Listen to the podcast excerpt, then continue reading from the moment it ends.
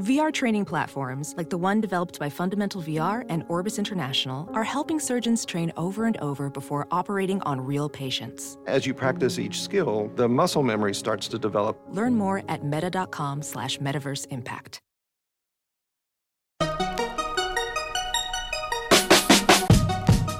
Welcome to the Techmeme Ride Home for Wednesday, June 5th, 2019. I'm Brian McCullough. Today, YouTube actually does make some changes.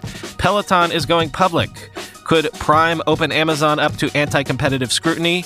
More on that sign in with Apple controversy and why your local police department might want to buy you a Ring smart doorbell. Here's what you missed today in the world of tech. So, I'm not in any way suggesting that this is related, but I guess my rant yesterday had crazy good timing because YouTube today announced its community guidelines were changing in order to ban videos that promote the superiority of any group over any other group in order to justify discrimination. This is widely expected to result in the removal of thousands of YouTube channels.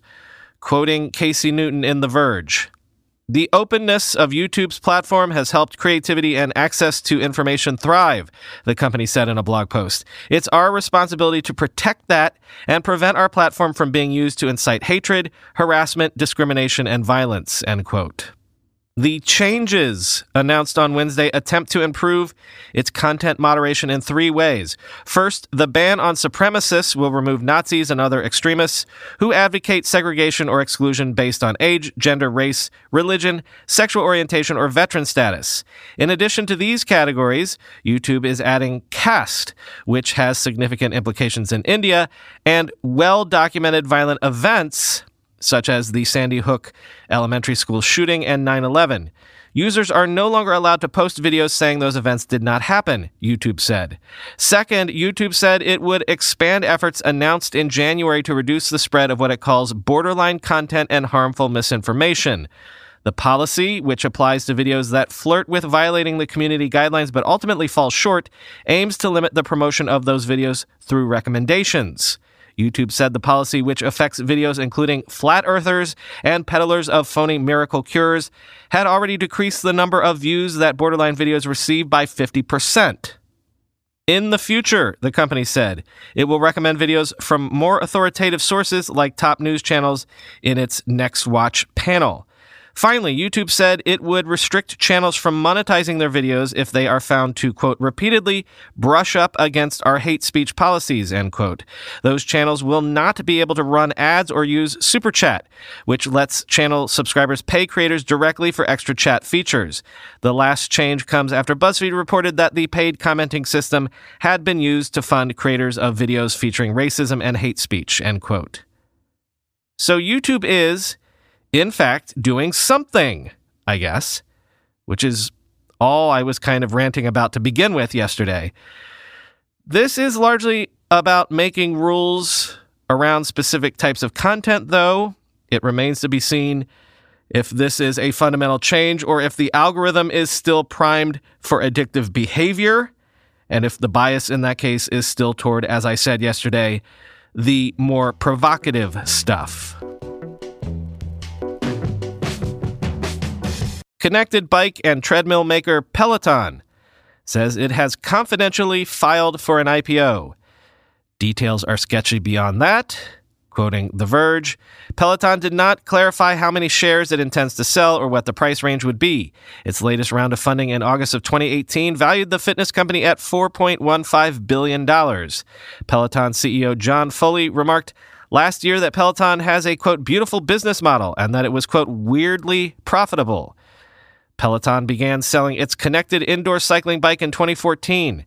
It has a monitor on which users can stream live or on demand classes so they can follow along. Since its rise, other traditional cycling studios and fitness equipment manufacturers have come out with similar devices with brands like Flywheel, SoulCycle, and NordicTrack, now offering either their own versions of either a connected bike or on demand class content. In 2018, Peloton shipped its second equipment, the Peloton Tread treadmill. It is rumored that the company may be working on its third piece of equipment, a rowing machine, after customers found the URL PelotonRowing.com and other rowing related domains registered under Peloton Interactive. End quote. Speaking of regulators and regulations, the SEC is suing Kik for allegedly running an unregistered securities sale when it launched an ICO for its KIN token during the great ICO bubble of 2017. You might know Kik as a messaging app, but yes, they raised $100 million via an ICO for cryptocurrency that was supposed to do something. Quoting Coindesk, as alleged in the SEC's complaint, Kik had lost money for years on its sole product, an online messaging application, and the company's management predicted internally that it would run out of money in 2017. Kik's losses averaged about $30 million a year, according to the SEC, and earlier attempts by Kik to be acquired by a larger technology company had failed, with seven potential suitors all declining to buy or merge with the company. In early 2017, Kik sought to pivot to a new type of business, which it financed through the sale of 1 trillion digital tokens. The company sold its kin tokens to the public and at a discounted price to wealthy purchasers, raising more than $55 million from U.S. investors. The SEC complaint alleges that kin tokens traded recently at about half of the value that public investors paid in the offering, end quote. Netflix says it is testing an Instagram like feed. It's calling the feed Extras, and it already contains things like trailers, photos, and alerts about new shows. Quoting Variety, users who are included in the test group can access it through a dedicated button, and it's not replacing any of the app's other elements. Videos in the feed play automatically but without sound. Image galleries can be scrolled horizontally, Interestingly, these images aren't available anywhere else within Netflix's app. Also notable, the feed emphasizes sharing recommendations with others through third party apps, as well as adding titles to your list.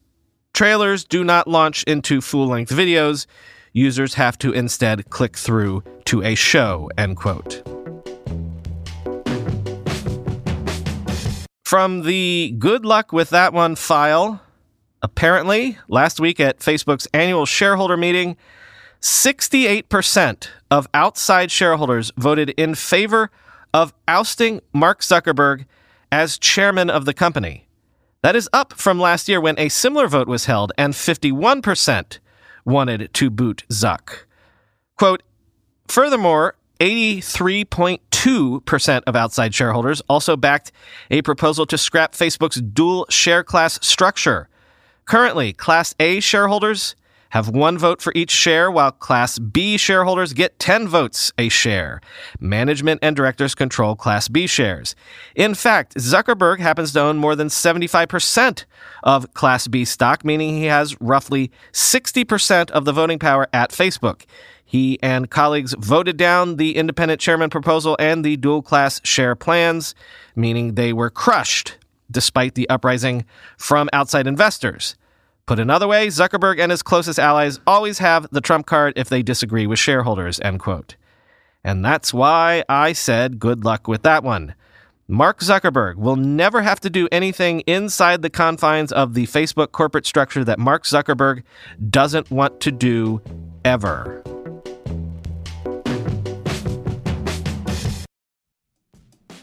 Want a better way to simplify your business finances across expenses, vendor payments, and accounting?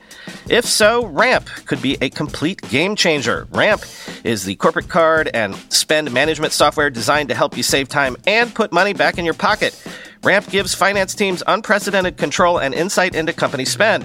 With Ramp, you're able to issue cards to every employee with limits and restrictions and automate expense reporting so you can stop wasting time at the end of every month. Ramp's accounting software automatically collects receipts and categorizes your expenses in real time so you don't have to. You'll never have to chase down a receipt again, and your employees will no longer spend hours submitting expense reports. The time you'll save each month on employee expenses will allow you to close your books eight times faster. Ramp also saves you money. Businesses that use Ramp save an average of 5% the first year year.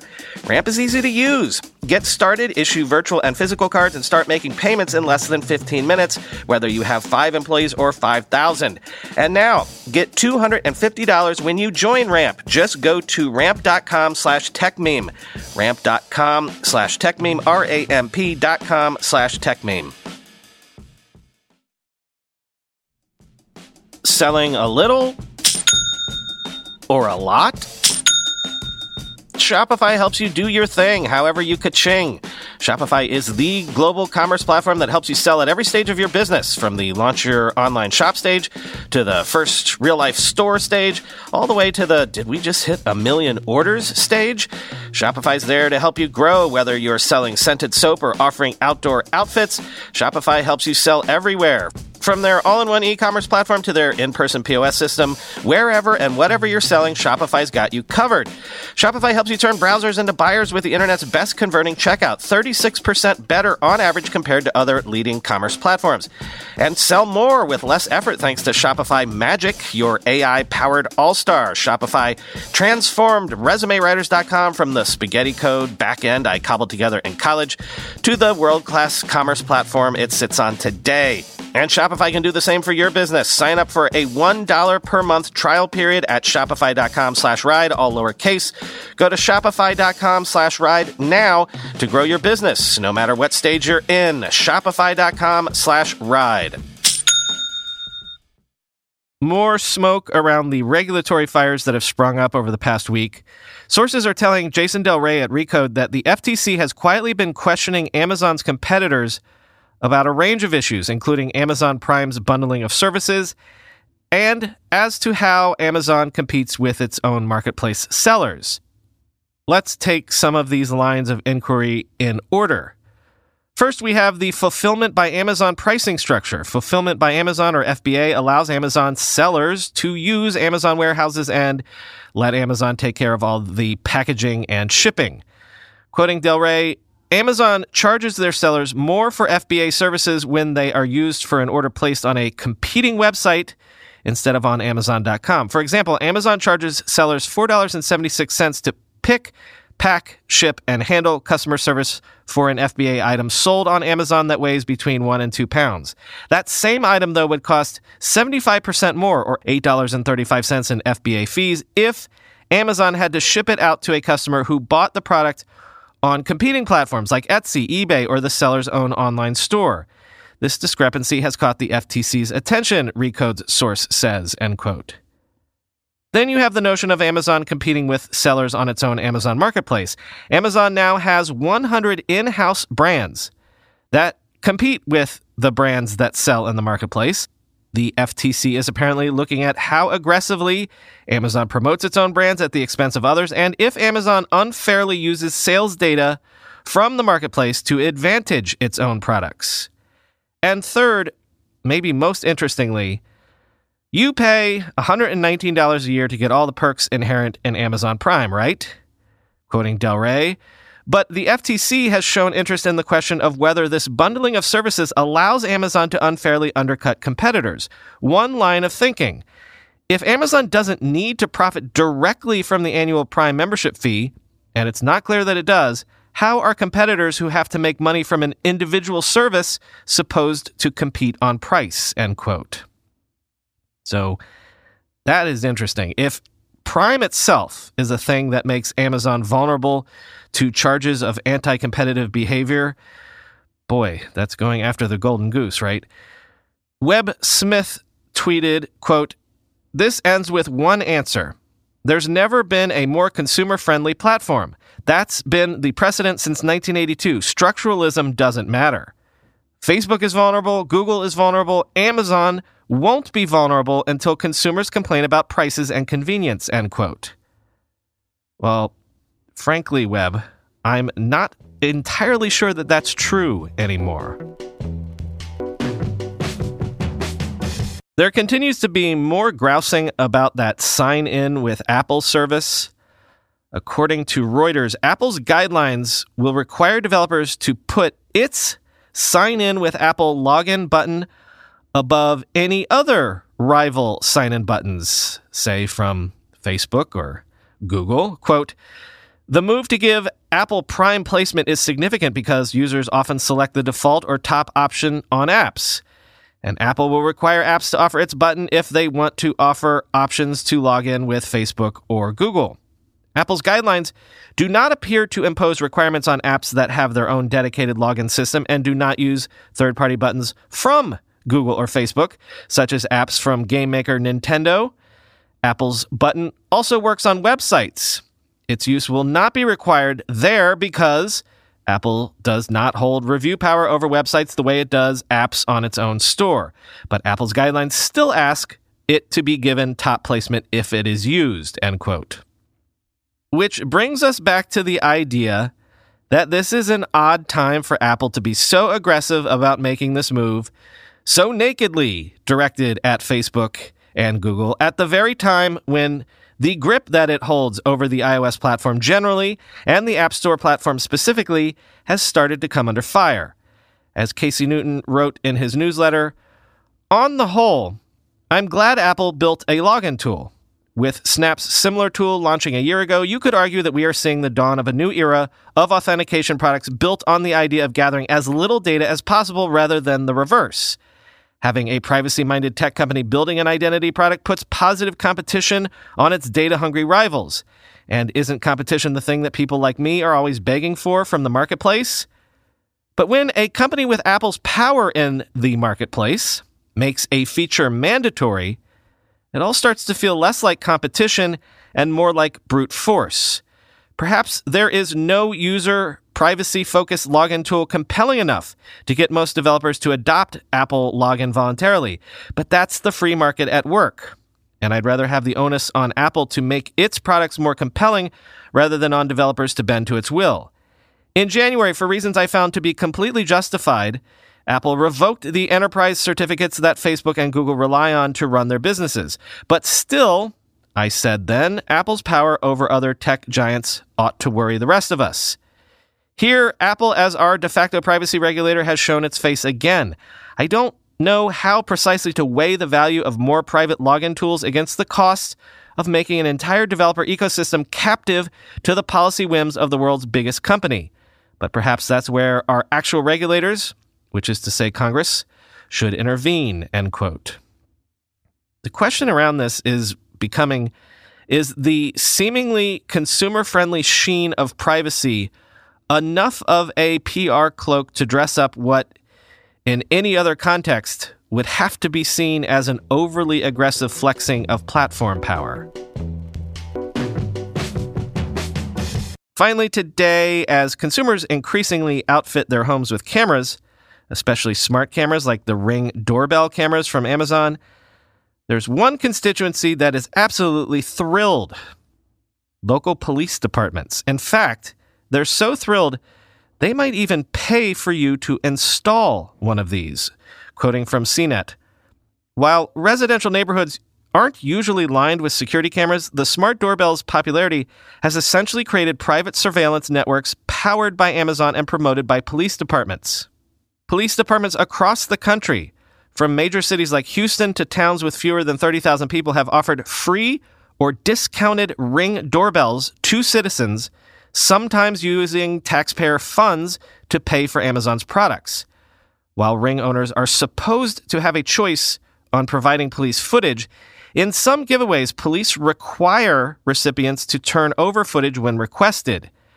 More than 50 local police departments across the U.S. have partnered with Ring over the last two years, lauding how the Amazon owned product allows them to access security footage in areas that typically don't have cameras on suburban doorsteps, end quote.